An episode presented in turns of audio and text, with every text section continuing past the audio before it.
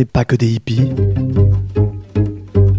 Le podcast. Le problème avec les femmes, c'est que dès que vous sortez de la cuisine... Je dis chut.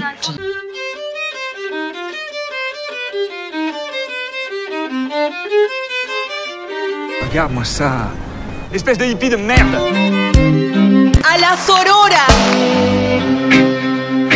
Never ever accept because you're a woman as a reason for doing or not doing anything.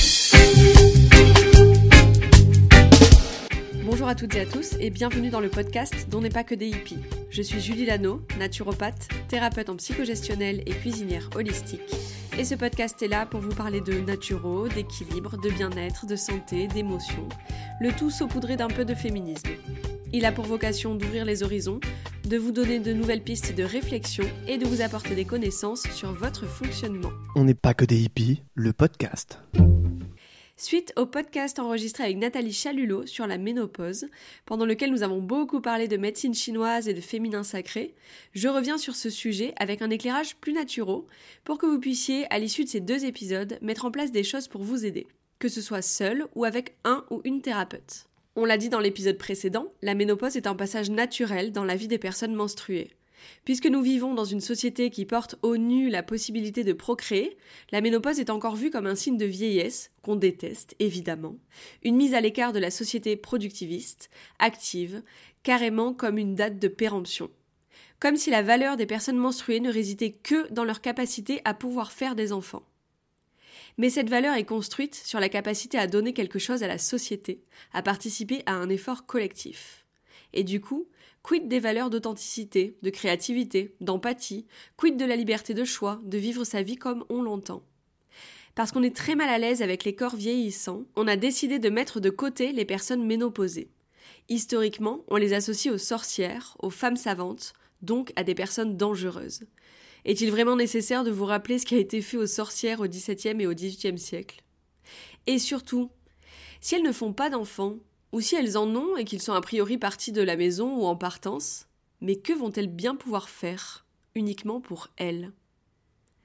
Dans la formation sur le féminin sacré et le chamanisme Les Quatre Lunes, que j'ai suivie au premier confinement et qui a été créée par Marion Tellier et Laura Vainqueur, une phrase ressort sur ce sujet.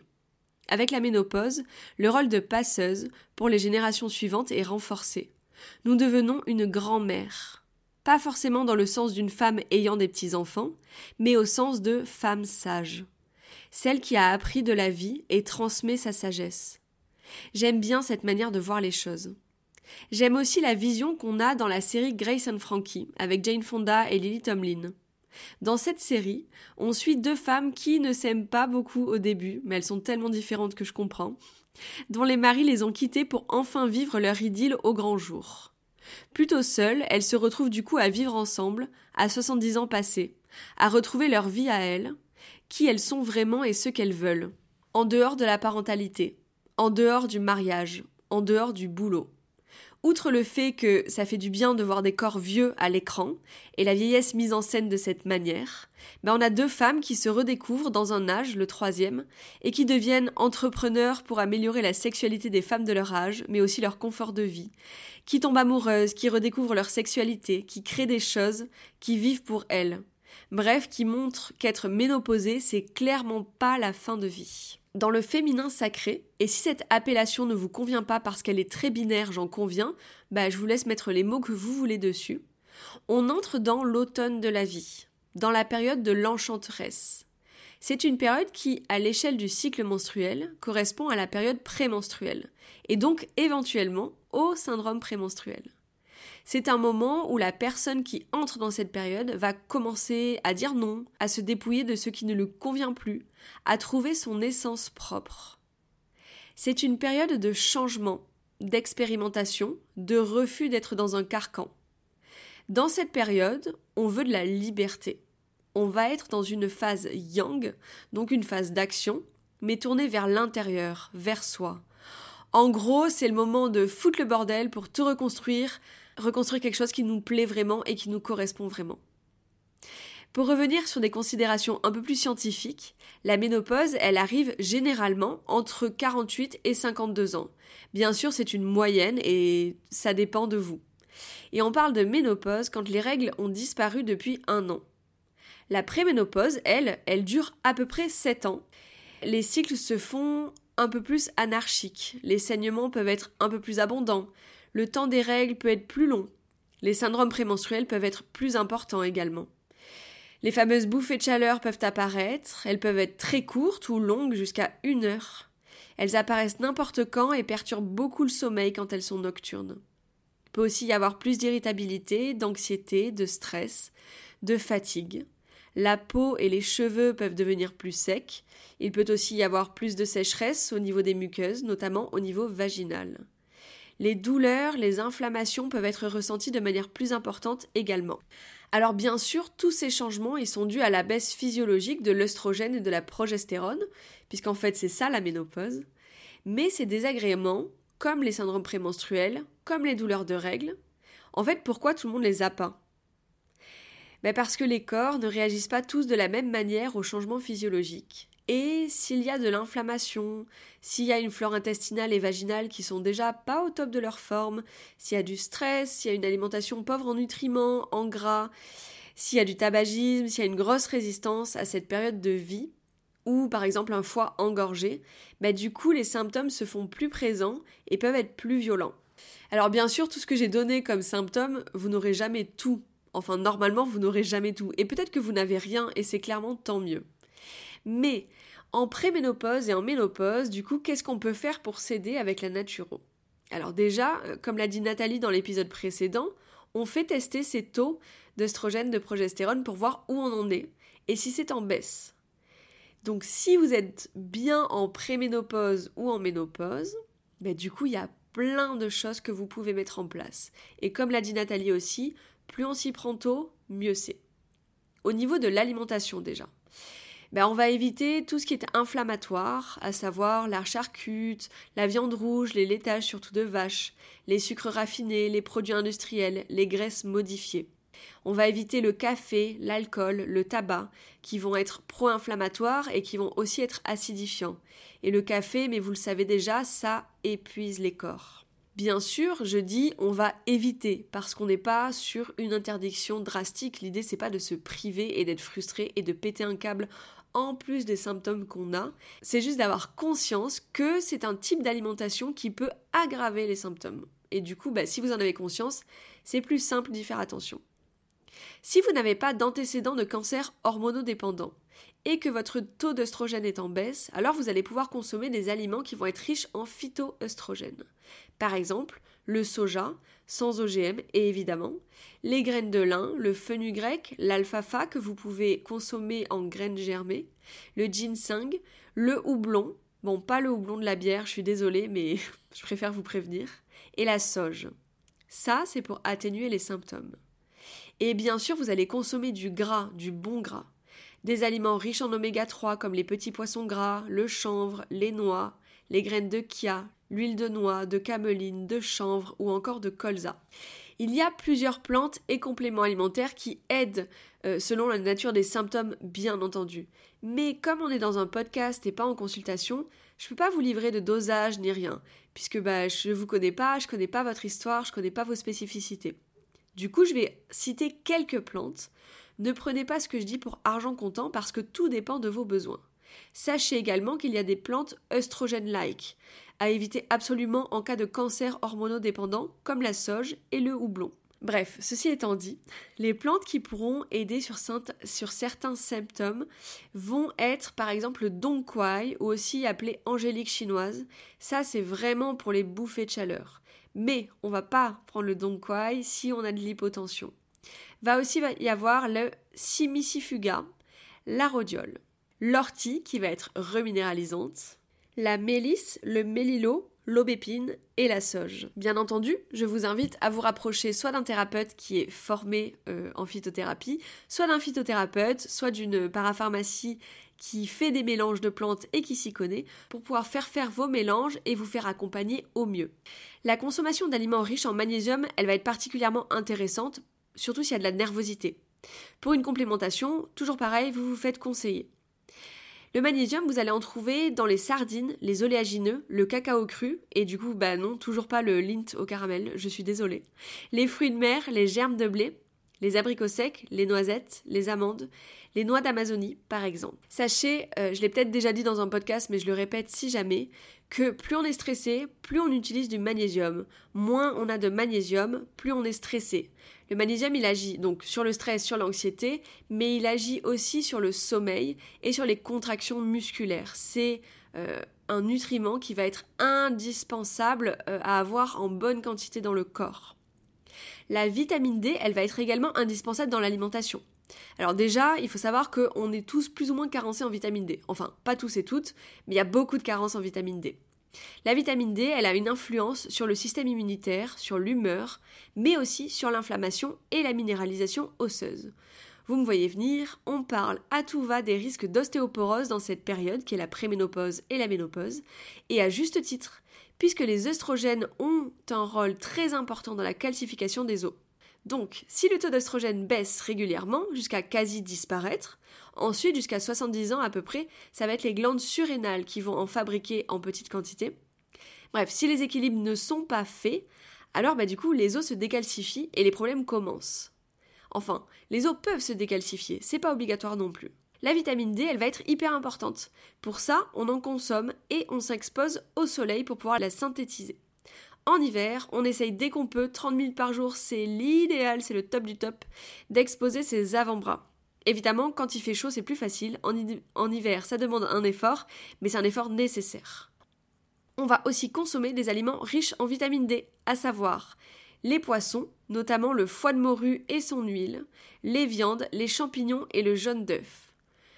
Si vous en avez envie, si vous avez un doute, vous pouvez faire doser votre vitamine D pour voir où vous en êtes. C'est une prise de sang qui est payante, mais qui peut vraiment valoir le coup pour savoir où vous en êtes. Ainsi, vous saurez si vous avez besoin de prendre un complément pour vous aider à recharger les stocks. La supplémentation, elle dépendra évidemment de votre état de santé puisqu'il y a des contre-indications qui s'appliquent. Toujours pareil, vous vous faites conseiller. On a parlé un peu d'ostéoporose, j'en ai rapidement parlé avec Nathalie dans l'épisode précédent, mais je vais prendre le temps de préciser ici parce que moi, il y a un truc que je veux vraiment que vous sachiez et qui me paraît hyper important. Quand le taux d'œstrogène baisse, je vous, en ai dé- je vous l'ai déjà dit, mais le risque de fragilisation des os augmente. Je parle de risque parce que, encore une fois, tout dépend de votre terrain, de votre alimentation et de comment vous assimilez les nutriments. Puisque c'est surtout une question de calcium, de décalcification, de mauvaise balance phosphore-calcium. En préménopause et en ménopause, bah du coup, c'est panique à bâbord et à tribord pour essayer de limiter les dégâts. Alors, qu'est-ce qui est conseillé ? Consommer du calcium à balles. Et où on le trouve ? Dans les laitages. Du coup, consommer des laitages à balles. Alors, je vais faire une aparté moult importante pour comprendre ce qui se joue là et pourquoi c'est contre-productif de faire ça. Notre corps, qui est magique, il gère l'équilibre qu'on appelle acido-basique. Ça veut dire que pendant la journée, on fait des trucs, on a du stress, on mange des choses, et cetera. Et ça génère des acides dans notre corps. Alors ce corps, il les stocke ces acides, un peu où il peut, genre dans les muscles. Et la nuit, les reins vont les déloger en quantité limitée. Chaque acide va se marier avec un minéral basique, par exemple le calcium, au hasard. Et le petit couple fraîchement marié va dégager dans la première urine du matin. Surtout dans la première urine, et les autres aussi parfois. Pourquoi je vous raconte ça ? Parce que dans la vie, tout cherche à nous acidifier. La bouffe industrielle, les laitages, notamment de vaches, la viande rouge, la charcute, le stress, la sédentarité, mais aussi l'excès de sport, l'alcool, le café, la clope, la pollution, bref, tout cherche à nous acidifier. Ça fait beaucoup là, non ? Quand on a trop d'acides dans le corps et pas assez de minéraux basiques, ben les acides, ils restent stockés dans le corps et notre terrain devient acidifié. On parle alors d'acidose. Et c'est sur ce terrain acidifié que les pathologies, notamment en I T, donc les pathologies type tendinite, dermatite, sinusite, arthrite, se développent. Les laitages, notamment de vaches, sont riches en calcium, c'est indéniable. Mais c'est aussi hyper acidifiant. Donc, si on consomme beaucoup, beaucoup de laitage pour faire le plein de calcium, pour éviter l'ostéoporose, on s'acidifie beaucoup, beaucoup.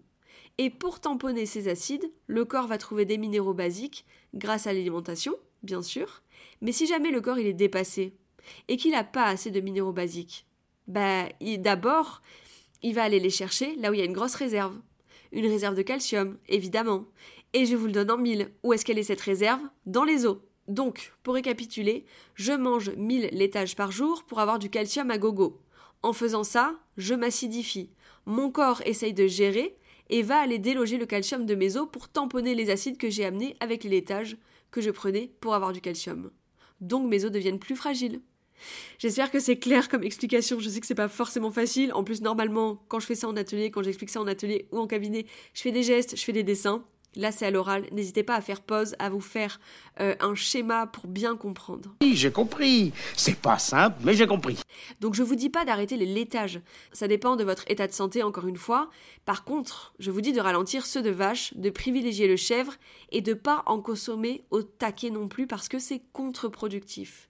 Et le calcium, il se trouve dans largement assez d'aliments pour ne pas tout miser sur les laitages. Vous allez en trouver dans le sésame, et là je vous conseille de faire par exemple du gomasio pour en consommer régulièrement, mais vous pouvez aussi faire du halva, qui est un dessert libanais délicieux à base de sésame. Vous allez trouver du calcium dans les amandes, les légumes à feuilles vertes et surtout le chou frisé. D'ailleurs, il y a plus de calcium dans cent grammes de chou frisé que dans cent millilitres de lait. It's unbelievable. Unbelievable. Dans le brocoli, dans les épinards et dans le cresson. Dans les haricots verts, dans les pois chiches, dans les haricots blancs, dans les figues et dans l'orange. Voilà, au-delà du fait qu'on va surtout veiller à avoir une alimentation riche en nutriments, diversifiée, riche en bons gras, en protéines à dominante végétale, anti-inflammatoire, avec des enzymes digestives, bref, une alimentation physiologique.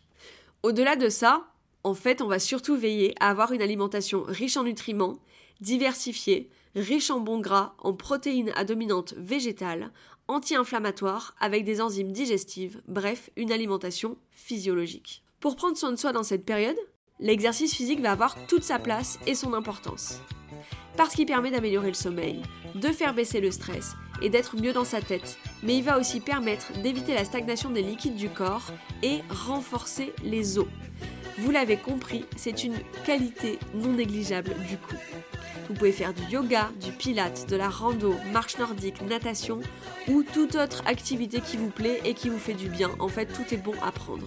Plus on bouge, de manière physiologique évidemment, plus on habitue son corps à être dans le mouvement, à ne pas se crisper, et plus on lubrifie aussi les articulations, plus on aide nos os à se solidifier. Pour se faire également accompagner sur ce chemin, cette nouvelle vie qui n'est qu'une petite mort, comme tous les changements, je vous inviterai à prendre le temps d'aller à la rencontre de ce que vous voulez vraiment, de ce qui vous anime et de votre créativité. S'il y a des cercles de parole autour de chez vous et que ça vous attire, c'est peut-être également le bon moment pour vous. Ça peut vous aider de partager ce que vous êtes en train de vivre. Pour récapituler avant de vous quitter, la ménopause est une étape de vie qui ne vous rend pas moins qu'avant. C'est une période charnière pour faire le tri dans votre vie, vous redécouvrir ou vous découvrir, développer votre créativité. Si vous vous sentez seul dans ces changements, parlez-en autour de vous, ça ne devrait pas être un tabou. Participez à des cercles de parole, faites-vous aider d'un ou d'une thérapeute. Pour soulager les désagréments qui peuvent apparaître, misez beaucoup sur votre alimentation, sur les plantes amies avec l'aide d'un herboriste ou d'un thérapeute qui s'y connaît, et éventuellement avec des compléments alimentaires. Toujours pareil, conseillé par une personne formée et en accord avec, avec vos besoins et vos possibilités. Et pour terminer, l'exercice physique sera un allié de taille. Voilà, c'est la fin de cet épisode, j'espère qu'il vous aura plu et parlé. Si vous n'avez pas encore écouté l'épisode que j'ai enregistré avec Nathalie Chalulot sur la ménopause, je vous le conseille vivement, il est clairement complémentaire avec ce que je viens de vous partager. Je profite d'être dans vos oreilles pour vous parler de mon accompagnement de trois mois, Métamorphose, créé pour toutes les femmes qui galèrent à prendre soin d'elles, qui ne connaissent pas bien leur corps et ne comprennent pas ses signaux, qui ont du mal à bouger au quotidien, qui ne savent pas vraiment quelle alimentation est la plus adaptée pour elles. C'est aussi pour les femmes qui sont submergées par leurs émotions, qui voudraient mieux comprendre leurs relations aux autres, se sentir mieux dans leur vie. Le programme prévoit un accompagnement spécifique sur la confiance en soi, la confiance dans la vie et comment remettre de la magie dedans. Et aussi comment faire rentrer les rituels et les routines qui vous font du bien. Dans cet accompagnement, on se voit grâce à Zoom, une heure par semaine pour avancer ensemble sur la thématique de la semaine, pour répondre à vos questions et avoir des conseils personnalisés. Vous aurez également accès à un e-book, un cahier d'exercice et une playlist avec des ressources chaque semaine et des bonus pendant les trois mois pour approfondir certains sujets comme l'ego et le mental, le stress et le lâcher prise. Cet accompagnement, c'est un mélange de naturopathie, de psychogestionnel, de yuyutri pour vous aider à mieux vous comprendre, mieux vous aimer, mieux vivre, faire entrer la légèreté dans votre vie, dépasser des blocages, apaiser vos relations avec vous-même mais aussi avec les autres. Vous avez toutes les infos sur mon site, je vous mets un lien direct dans le descriptif de l'épisode si ça vous appelle. Vous pouvez réserver un appel gratuit pour qu'on en discute, il n'y a aucun engagement évidemment. Et sachez que jusqu'au vingt-trois décembre, vous avez moins vingt pour cent sur cet accompagnement. C'est la première fois et la dernière fois je pense que je fais une réduction aussi importante. Cette réduction elle est valable si vous commencez en janvier avec moi et bien sûr vous pouvez payer en trois fois. Si vous avez des retours sur l'épisode, que vous voulez partager quelque chose, je reste joignable par mail à pasquedeshippies arobase gmail point com et sur Instagram. N'hésitez pas à faire circuler cet épisode, à l'envoyer à qui de droit. Si vous l'avez aimé, vous pouvez le partager sur Instagram en me taguant avec le arobase pasquedeshippies et ou en me laissant cinq étoiles avec un commentaire sur Apple Podcast. Ça m'aide à faire connaître ce travail, diffuser l'information et faire grandir le podcast. Merci de m'avoir écouté. Prenez soin de vous et à bientôt dans vos oreilles. Empieza el matriarcado.